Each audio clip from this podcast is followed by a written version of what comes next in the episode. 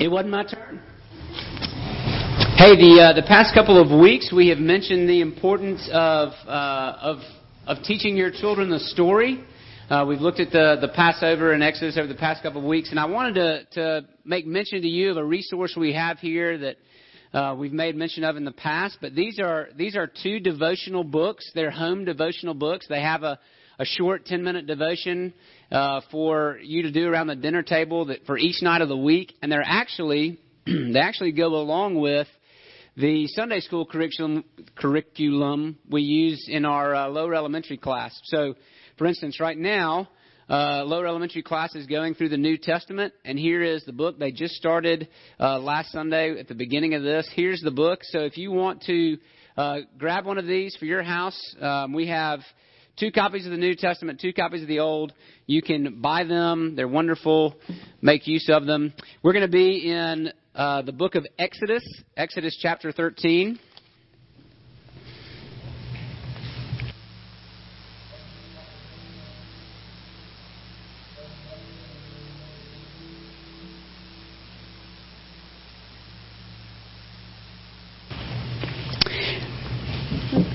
Going to be on page 55. If you don't have a, a Bible and you want to grab one, they're in the they're in the rack. Should be a couple in the rack in front of you. Grab one on page 55 in the Pew Bible. Exodus chapter 13, verses 17 through 22. When Pharaoh let the people go, God did not lead them by way of the land of the Philistines, although that was near because God said, Lest the people change their minds when they see war and return to Egypt. But God led the people around by way of the wilderness toward the Red Sea. And the people of Israel went up out of the land of Egypt equipped for battle. Moses took the bones of Joseph with him, for Joseph had made the sons of Israel solemnly swear, saying, God will surely visit you, and you shall carry up my bones with you from here. And they moved on from Succoth and encamped at Etham on the edge of the wilderness. And the Lord went before them by day in a pillar of cloud to lead them along the way, and by night in a pillar of fire to give them light, so that they might travel by day and by night. The pillar of cloud by day and the pillar of fire by night did not depart from before the people. Let's pray. Father in heaven, would you come? Would you give light to our eyes to understand your word. Lord, we do pause for a moment and pray for uh, our family members, uh, our brothers and sisters in Christ, even, but those who have been affected by the hurricane uh, in Houston. Uh, God, we pray that you would be with them. Um, in the midst of flood and devastation, Lord, would you provide over and above? Um, I pray that, Lord, the, the church would come to the aid of those who are uh, hurting and without and who need help. But God, we pray that um, that your glory would be made known in the midst of disaster. Uh, we pray it in Jesus' name. Amen. So, if you haven't been with us through this uh, through the story of the Exodus so far, what we've seen happen, we, this is a turning point in the book. Up until this point, God's people have been slaves in Egypt. I also just realized that um, I didn't type up another slide with my with my points on it, so you'll just have to listen really closely to catch everything. Sorry about that. Um, but up till this point in the story, God's people have been slaves in Egypt. Right? They've been under the hand of Pharaoh. And what we've been looking at over the past few weeks is how God broke Pharaoh, how God humbled Pharaoh and broke Egypt and set his people free. And now they're free. Uh, the shackles of their past are broken. They're no longer slaves, and now they have a new identity. They're pilgrims. They're not really wanderers. They have a destination. They have a place they're going, the promised land, Canaan, called the land flowing with milk and honey. That's, that's where they're going. But part of being a pilgrim, part of going to a place is, is being able to trust your guide, which seems maybe, well, it probably works for us, right, in the days of, of GPS. Um, there's a, like the reason that I use Google Maps and not Apple Maps is because I find Google to be a little more trustworthy guide than Siri. Uh, Siri has put me in. I'm getting shaking heads. That's okay. You can trust Siri all you want, right? Uh, Siri has landed me in some hot water before, so I my my guide is Google. Okay. Um, but so when you're on a when you're on a journey to a place, you understand the need to trust who you're following. And that's what we see in this in this story. Israel's got a long way to go yet, and so the the main idea for uh, for today's sermon is this: God's mercies may be mysterious. God's mercies may be mysterious, but He is always trustworthy. Another way to say that is we may not always understand what God is doing, but we can still trust Him. We may not always be able to understand what God is doing, but we can still trust Him. He shows Himself to be trustworthy. We're going to see that in three ways. First, we're going to, three mercies in particular. We're going to talk about the mercy of long roads. We're going to talk about uh, the mercy of kept promises. And then finally, we're going to talk about the mercy of constant presence. So the mercy of long roads, the mercy of kept promises, and the mercy of constant presence. Remember a, few years ago, uh, me and Jake, who was the pastor who came before me, and an older gentleman from our uh, presbytery were going to a conference up in Chicago. And hopefully, you know, if you've ever been to Chicago, at least now you take Interstate 65 and it pretty much gets you almost all the way there. I went to sleep at some point, and I wasn't driving. I went to sleep at some point, um, after we had crossed into Kentucky, or maybe right after Nashville, somewhere in there, I went to sleep, and of course, you know, I woke up. You know how it is when you go to sleep in the car, and then you feel the car slow down. So I could tell, right? You know, like I'm, you're, I'm roused out of sleep by us getting on an off ramp, and we we're getting on. I think it was called the Cumberland Highway. And right, it had like those nifty brown park signs. It said like scenic route, Cumberland Highway. And I, I remember asking Jake, who was driving, like, "Oh, where are we going?" And I can't for the life of me now remember his answer. I'm sure it was a really good one. Um, but if you just want a quick map, I looked it up this morning, right? Okay, so here's Tennessee, right? Alabama. Chicago's up here. The Cumberland Highway went this way. Like I think it went to North Carolina. North Carolina and Illinois, right? That's a long that's a long way around. So, Israel is experiencing something similar here. By the way, we ended up when you get on a scenic highway, there's not always good places to turn around, so we lost a lot of time. But we finally found a way to turn around and get back to the interstate. So, um, Israel's experiencing something similar. Because if you wanted to go from Egypt to Canaan, the shortest way was right here. It was to the north of where they were. It was called the Via Maris, and it was the it was the common trade route. If you wanted to get to what we know today as Syria, Iraq, and Iran from Egypt, you went by way of the sea. That was the name of the road, Via Maris, the way of the sea. They did not go that way. God does not take his people that way, the most direct route. And he tells us why in verse 17. When Pharaoh let the people go, God didn't lead them by way of the land of the Philistines, although that was near. So that was the closer road, but there was an obstacle in the way of that road, and their name was the Philistines. And what we know uh, about the Philistines. They were they had migrated from another part. They were sea people, um, but they were they were not very pleasant people. They were very warlike people. In fact, history tells us that they even tried to attack Egypt, and you didn't attack Egypt, right? In in that day, so the Philistines they didn't mind. They they didn't mind fighting, and God says He did not take them that way because he didn't want the people to change their minds when they experienced war. He knew that if they met the Philistines in battle, they would be discouraged and they would balk and they would run back to Egypt. They would, they would be discouraged and they would go back to slavery. So instead of taking the short road that led north, he leads them south into the wilderness. He takes them away uh, from from the Philistines and off the short road. And there's a dual mercy here, right? He takes them on a much longer road.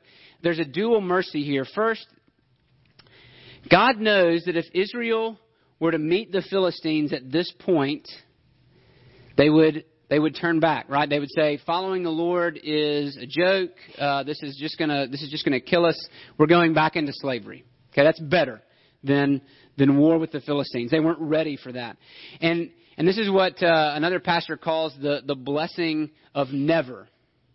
Right, um, and what he means by that is that that for for many of us, there there have been some battles that you have never had to fight and that is a good thing. Commonly, we tend to think in terms, especially in our circles, when uh, when somebody comes to know Christ, we tend to think in terms of this really dramatic testimony. Um, John Newton, the man who wrote Amazing Grace, would have a testimony like this: like he was a he was a slave trader who dabbled in voodoo. He drank a lot. I mean, he was a pretty awful dude. God rescued him out of that, and his his story is pretty amazing to read. And sometimes we give the impression that if your story isn't that story, that you don't have a real story of God's grace at work in your life. And so what you need to hear is that, is that there is a grace to never. There is a grace to never having to do battle with some Philistines because God knows that if you were to do that battle, it would be too much for you to handle. Right? So that's, that's the grace of never. That's the mercy of God. God in His mercy is keeps oftentimes his people from going down that road. But that raises an interesting question. I mean, God had just defeated Egypt. Couldn't he just defeat the Philistines? Couldn't he just, you know, maybe cause them all? He didn't even have to defeat them. Maybe he could just call them, cause them all to fall asleep while all two million Israelites kind of walk through their territory into Canaan. Or maybe he could he could do this is what he did with some of the Egyptians, right? He could change the Philistines' heart to where they were made really nice and said, "Sure, yeah, come on in. The land is yours. Just let us have a little corner, okay?" Right? He could have, he certainly could have done it that way, but he didn't. Which re- leads us to the second mercy here in the long road. God has more work to do in Israel before he works through Israel. Now, God will eventually use Israel. He will work through Israel to conquer these nations that are in Canaan at the moment.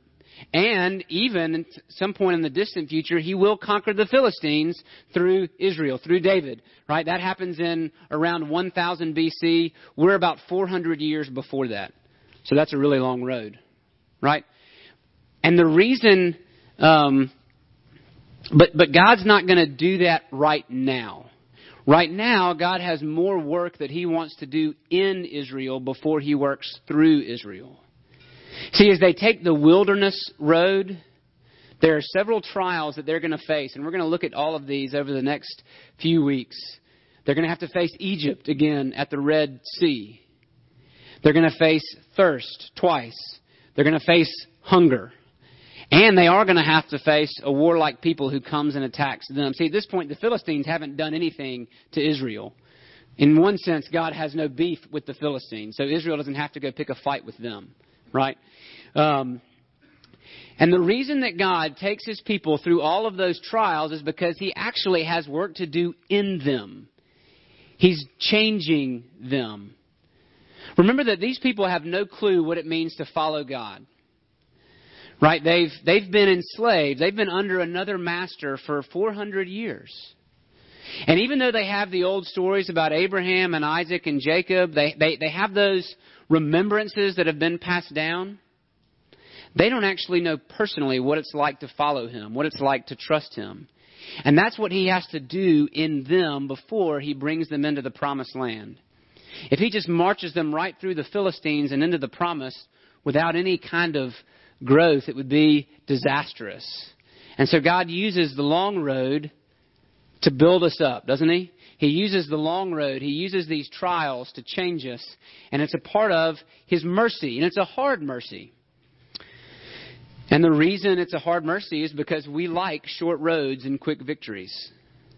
Again, using Google Maps, right? If I'm taking a long trip, I pull up the destination on there. Google usually gives me three different destination, I mean three different routes to go, and highlights the one that it's th- it thinks is shortest, and then the other one says right 30 minutes longer, and then for some reason there's always one that's like an hour and a half longer, and I always think like, who's that one for? Right? Now, I, maybe maybe you're like a retiree, empty nester, and so you're like, yeah, right, country road, take me home. I want to go the the back road way. Right, I got I got three kids in the van without a video screen. I want the interstate short. I need I need food and bathrooms. Okay, those are like I want the shortest route possible to get there. Right, I want I want short. I want quick.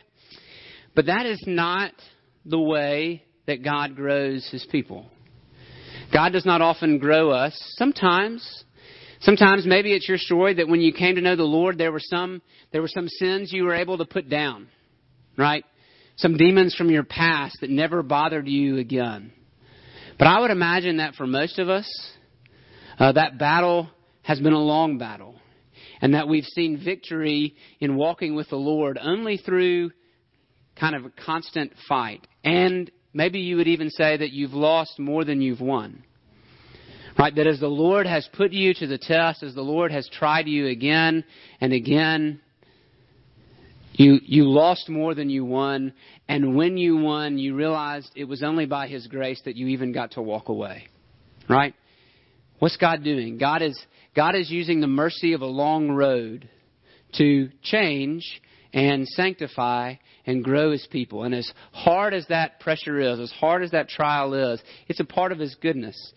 It's a part of the way that he works. Um, the mercy of long roads. So take heart. The road may be longer, but it is better. Right? Everything in you may want to go north, but God knows that that road isn't what's best for you, and so He takes you south seemingly away from the blessing for a time because he wants to shape you in the wilderness. And that brings us to our second mercy. You have the mercy of long roads, the mercy of promises kept. Look at verse 19. Moses took the bones of Joseph with him for Joseph had made the sons of Israel solemnly swear, saying, God will surely visit you, and, shall, and you shall carry up my bones with you from here. All right, this may seem a little odd. Who in the world was Joseph? And to know that, you need to be familiar with the book of Genesis. I'm going to give you kind of a quick background. Joseph was one of Jacob's 12 sons. Jacob's name was changed to be Israel, and so you have the 12 tribes of Israel. But Joseph was one of Jacob's 12 sons, and Joseph was hated by his older brothers. He was hated by his older brothers because he was the favored son. And he probably didn't do much to help himself in that regard. Right? When he had dreams uh, that, that told him that his, his brothers and his father and his mother were going to bow down to him, Joseph went to his brothers and family and said, Hey, guess what God told me? That's really not the first thing you want to do. Okay? Um, so they did not like Joseph. And as soon as they were able to get Joseph away from the uh, watchful eye of his father, they threw him in a pit and they sold him to slave traders. And into Egypt, Joseph went. And then God took Joseph on a long road of his own. Joseph rose in the ranks of servanthood and became the manager of a house, only to then be thrown back in prison for a crime he did not commit. But then God liberates Joseph out of prison and, and raises him not to manage a house, but to actually manage the entire empire of Egypt. He becomes prime minister, second in command only to Pharaoh. And so Joseph is a man of considerable power and, uh, and wealth. And so um, then uh, God gives Joseph wisdom, tells him a famine is coming, and God gives Joseph the wisdom and influence to be able to get Egypt ready for the seven year famine, right? Um, and it's in the course of that seven year famine that Joseph's planning keeps Egyptians alive. So God uses Joseph to save Egypt, but not only Egypt. There's famine everywhere, and Joseph's brothers come down to Egypt looking for food. And they think Joseph is dead, so they do not recognize this Egyptian man towering over them that they're bowing down to, asking for food. Now, what would you do? when you saw the brothers who had thrown you in a pit and sold you into slavery and pretty much left you for dead, bowing down before you, and you're a person of considerable influence and power. What Joseph does is he reveals himself to them, he gives them food, and he says, Bring my father, bring your families, here it's safe, come down to Egypt, and I will provide for you. That's what Joseph does, all right? So, what do we, what do we learn about Joseph? First, we learn that Joseph was a man who understood God's gracious sovereignty. If you've got a Bible, uh, flip over to Genesis chapter 50. Genesis chapter 50 in verse 15. Genesis 50, 15. Joseph's dad has just passed away. Israel has just passed away. And this is where we pick up the story. This is at the very end of the book. When Joseph's brothers saw that their father was dead, they said, It may be that Joseph will hate us and pay us back for all the evil that we did to him. So they sent a message to Joseph saying, Your father gave this command before he died. Say to Joseph, Please forgive the transgression of your brothers and their sin because they did evil to you. And now, please forgive the transgression of the servants of the God of your father.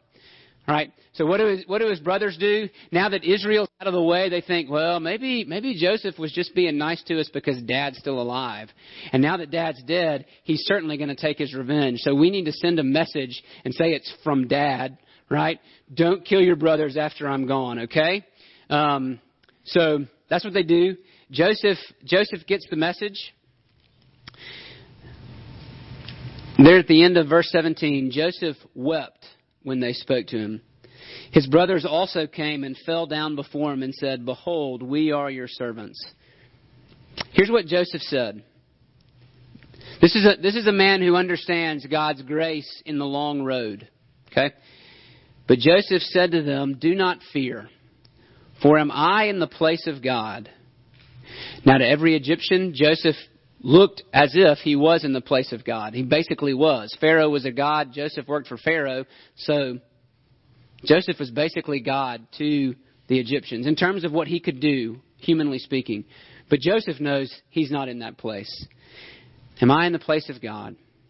As for you, you meant evil against me, but God meant it for good, to bring about that many people should be kept alive as they are today. What you meant for evil, God meant for good. That's a man who understands God's grace in sovereignty. He understands God's gracious provision in sovereignty. He understands the value of the long road. And human nature would be to get revenge. The nature of grace is to see God's hand at work and to say, what you intended for evil, God intended for good. Not only that, but Joseph understands God's gracious promises. He understands not just what God has done, but what God is going to do. So take a look at verse 22. Joseph remained in Egypt, he and his father's house. Joseph lived a hundred and ten years. And Joseph saw Ephraim, Ephraim was one of his sons. Uh, Joseph saw Ephraim's children of the third generation. The children also of Machir, the son of Manasseh, were counted as Joseph's own. So Joseph gets to see his, his grandchildren uh, and I think great grandchildren grow up or be born. Verse 24 And Joseph said to his brothers, I am about to die. But God will visit you and bring you up out of this land to the land that he swore to Abraham, to Isaac, and to Jacob. Then Joseph made the sons of Israel swear, saying, God will surely visit you, and you shall carry up my bones from here.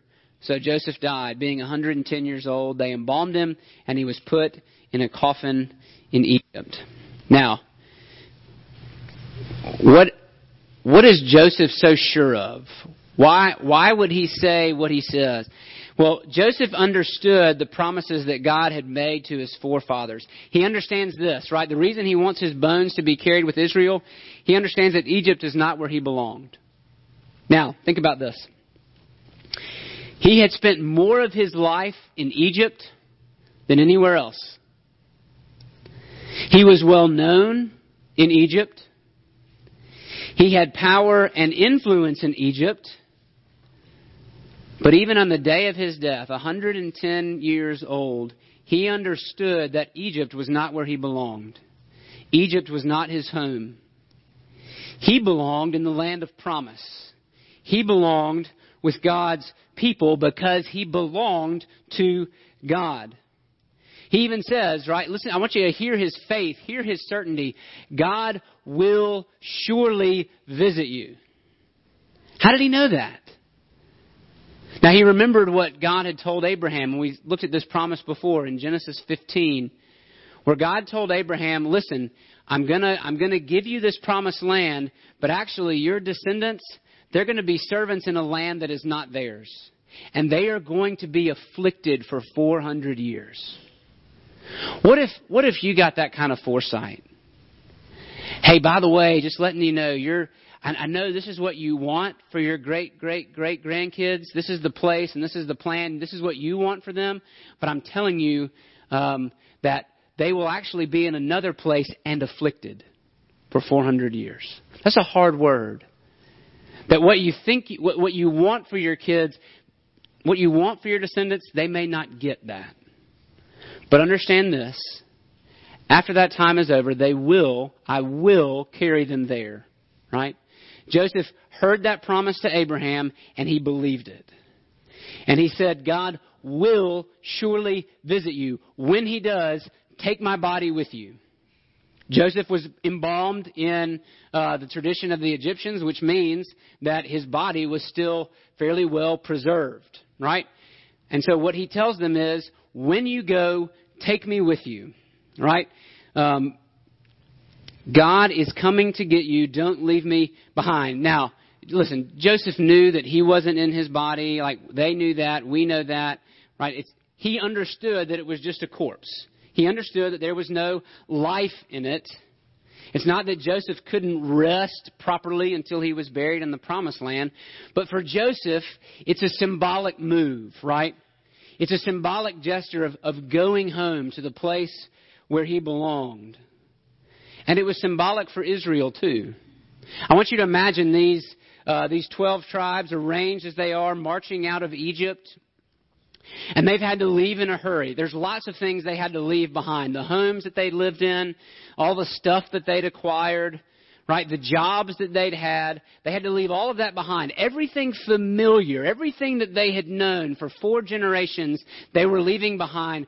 But they take special pains. Moses takes special effort to go get Joseph's dead body and carry it with them. Why in the world? Because as they cross into the unfamiliar, as they go from being slaves to pilgrims, they need some token, they need some symbol that God is keeping his promises. And what better way than to say, here we have it, this man who believed that God was going to keep his promises, put him in the marching file, and let's follow him. Right? It's symbolic for Israel that God is going to keep his promises, that God is trustworthy. And if you're leaving the familiar and walking into the wilderness, you need some proof that the guide you're following knows what he's doing. You're going to face things that other people and maybe even you. I want you to remember Joseph's story by the words that he said. What God intended for evil, excuse me, what, what you intended for evil, God has intended for good. That's the mantra, right? That they're marching with Joseph. And we hear that same, right? It's, it's, that same verification that what others mean for evil, God will bring about for good. So whatever they're going to face in the wilderness, God, there's no water here. God, there's no food here. God, there's enemies here. God is saying, remember what Joseph said. It's basically saying what Romans 8:28 says in the New Testament. We know that for those who love God, all things work together for good for those who are called according to his pur- purpose. So you have the mercy of the long road, the mercy of promises kept, and then finally the mercy of constant presence. Look in verse 20 of Exodus 15, excuse me, Exodus 13. They moved on from Succoth and encamped at Etham on the edge of the wilderness. And so that's just another way of saying that they had left behind civilization, right? They had passed the last outpost. Um, it's it's it's no man's land, you know, between Centerville and Tuscaloosa. Like every time we make that drive, when we go that way, instead of going the interstate way, like you pass that last gas station in Centerville, and then about six miles later, inevitably somebody's got to go to the bathroom, right? That's kind of where they are, right? They've passed the last outpost, and they're not yet where they're going, um, and so they have to stop at the Dollar General in Duncanville. it's happened. All right? So they've left civilization behind. And as they head out into the unknown, God actually provides them with His presence. God is actually with them, right? The Lord went before them by day in a pillar of cloud to lead them along the way, and by night in a pillar of fire to give them light. Verse 22 The pillar of cloud by day and the pillar of fire by night did not depart from before the people. So, this is what we call, this is, uh, this is what this the fancy word for this is called a theophany. So hold that for one day when you're on Jeopardy or you want to impress your friends at a party, right? This is called a theophany. It's a vision of God, a revealing of God. It's not, um, it's actually the presence of the Lord Himself. This is the Lord, but He's revealing Himself in a way that does not kill them. Right? Because uh, God will tell Moses later on, no man can see me and live. If God were to reveal his full glory to sinful man, we would die. And so the way that God reveals himself throughout Scripture is, is through what we call theophanies. And in the book of Exodus, he reveals himself in fire. He did it with Moses in the burning bush. He's doing it now as he walks them through the wilderness as a pillar. It's one pillar, by the way, a pillar of cloud by day that is fire at night. Okay, so one pillar, or one, yeah, one pillar, two appearances. When he gets to Mount Sinai, the whole mountain will catch on fire. And then at the very end of the book of Exodus, we're going to see this pillar, this glory cloud, come to rest on the tabernacle. All right, so this is how God is revealing himself as they as they begin their pilgrim road. We don't really know why. Of all the things that God could use, why does he use this? I'm not I don't really have a certain answer, but we'll we'll hazard one out there knowing that this comes from me and not from the Lord. Fire brings light, which is a good thing. It brings heat, which is a good thing. But it's also unapproachable. Uh, that if you get too close to fire, you know what happens. And so fire is both good and not safe. And in the same way, God is light, He's warmth, He is life giving, and yet He is also unapproachable in His holiness. And so, as C.S. Lewis would say, He is good, but He's not safe. And so God reveals himself in a way that Israel can see him and know that he is always there. During the day, it's easy to see a big dark cloud. And at night, it's easy to see a big pillar of fire. There's no doubt that God is guiding his people through the wilderness.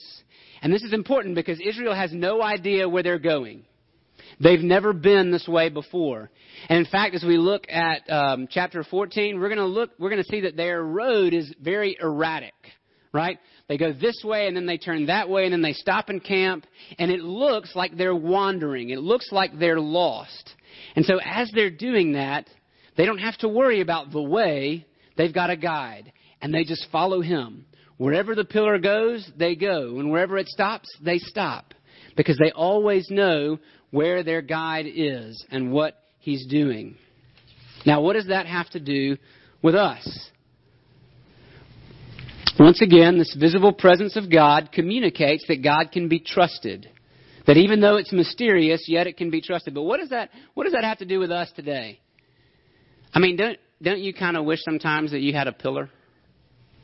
Right? How like haven't you said before, man, I I just wish that God would reveal himself I just wish that God would kind of would kind of show himself, give me something like a, a pillar of fire. You probably read the story I do and think, man, a pillar of fire would be great. Then I would know exactly which way to go. I would have no trouble uh, being obedient. I would have no trouble like that's that's really what we think, right? If God would just show himself, I would have no trouble being obedient to his way. That's what we think, right? And we're going to see that even though God is right in front of them, Israel still has trouble trusting Him. Even though they've got a good guide, they still have trouble faithfully obeying what He tells them to do. But we tend to think, man, oh for the days when God showed Himself. Oh for the days when God revealed Himself. I wish we had something like that now. I want to turn to the New Testament and read from the Gospel of John. Matthew, Mark, Luke, and John are all accounts of Jesus' life. John chapter 1, verse 18. John chapter 1, verse 18. Here's what John says No one has ever seen God. The only God who is at the Father's side, he has made him known. Friend, you have something better than a pillar of fire. You have something better than an angel from heaven. When God shows up in the New Testament, He doesn't show up as some ginormous, miraculous, supernatural event. I mean, it is a supernatural event. He actually shows himself. He shows up literally in the flesh. So it's not that God hasn't made himself known, he has made himself known. God's presence hasn't changed. So, which way does Jesus go, right? If this pillar showed the Israelites where they were to go, and our visible revealing of God is actually God Himself in the flesh, which way does Jesus go? Well, in the wilderness, Jesus is tempted to take the short route. He's tempted to take the quick victory. That's what Satan tempts him with ultimately, right? He says, You can have the crown if you'll just bow the knee to me. You can have what you're looking for if you'll just go ahead and renounce your uh, renounce who you are and bow the knee to me. Renounce that you're lord and follow me. In the wilderness jesus is tempted to take the short route and the quick victory. And you know what? When i'm in that position and when you're in that position nine times out of ten maybe ten times out of ten i would say okay you know which way Jesus goes? Satan wants him to go north. Jesus says, No, I'm going south. I've got to go through the wilderness because my people have to go through the wilderness. I can't take the quick road because my people won't be taking the quick road. The only way to get to the crown is to go through the cross. That's the only way the pilgrim can go. And so, friend,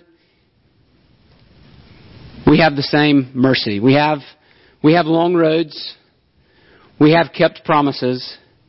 But even better than all of that, we have the presence of the Lord Jesus, who even after his resurrection then gives the Holy Spirit to live in each one of us.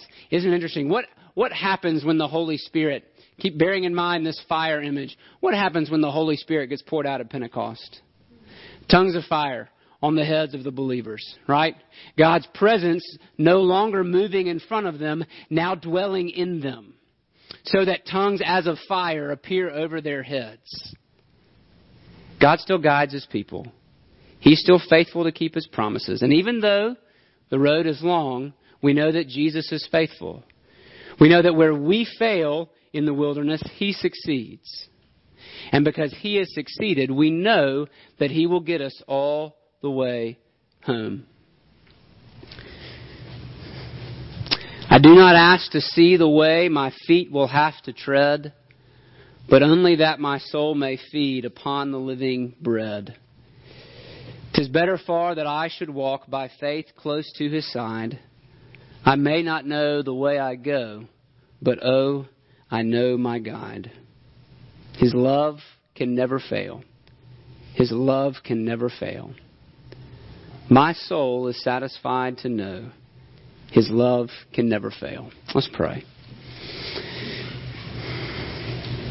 Father, for those of us who are accustomed to following you, we still struggle with the road, with your promises, to really believe that what others intend for evil, and even sometimes what we intend for evil, you intend for good, that all things work together for good. God, that's hard to, to trust. And yet we can believe it because we have one like Joseph, whose name is Jesus, who, have, who has walked the road before us, who has trusted you before us, who has secured the way before us. Jesus said, I am the way, the truth, and the life. No one comes to the Father except through me. We know the way, we know the guide.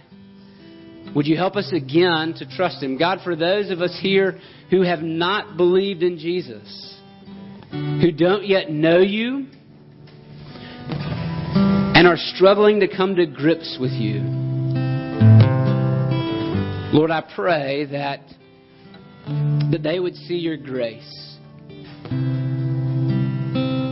That they would see that d- despite their pasts, despite their present sins and struggles and hang ups, you are the God who guides through the wilderness. And what we have to do is trust you. We have to follow you. Believe that you're good and that you're going to do what you say you're going to do. Lord, if, would you help us to trust that? Would you help us to believe in that today? Guide us, great Jehovah, pilgrims through this barren land. We are weak, but thou art mighty. Guide us with thy powerful hand. We ask it in Jesus' name. Amen.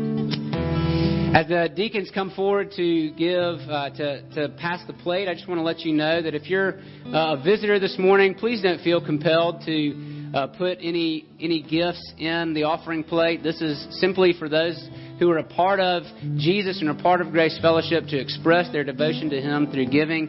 Um, they're going to be mad at me for saying this. Uh, Colin, is Eddie still out in the foyer? Would you grab him real quick? That in in view of giving, there's a couple of people that I want to that I want to make known real quick. They're, they're, they would never do this. They never want the spotlight, but you need to know that they give of themselves uh, every week, and uh, that's Eddie Hooper and Miss Laura Moats and uh, my wife Rebecca Corley, right? Uh, Shannon Smitherman, who's not here this morning, she did this during the summer. But these are the people who minister to our children uh, every week faithfully. Um, they take seriously the call to make disciples of the young. The ministry that I think personally is the most important in our church, right? Um, they take their time and effort, and they do it so well. And so today, as, as we leave, I just want you to say thank you to these uh, to these servants who work so hard. Thank you. Let's stand and sing. Don't stand. Don't stand.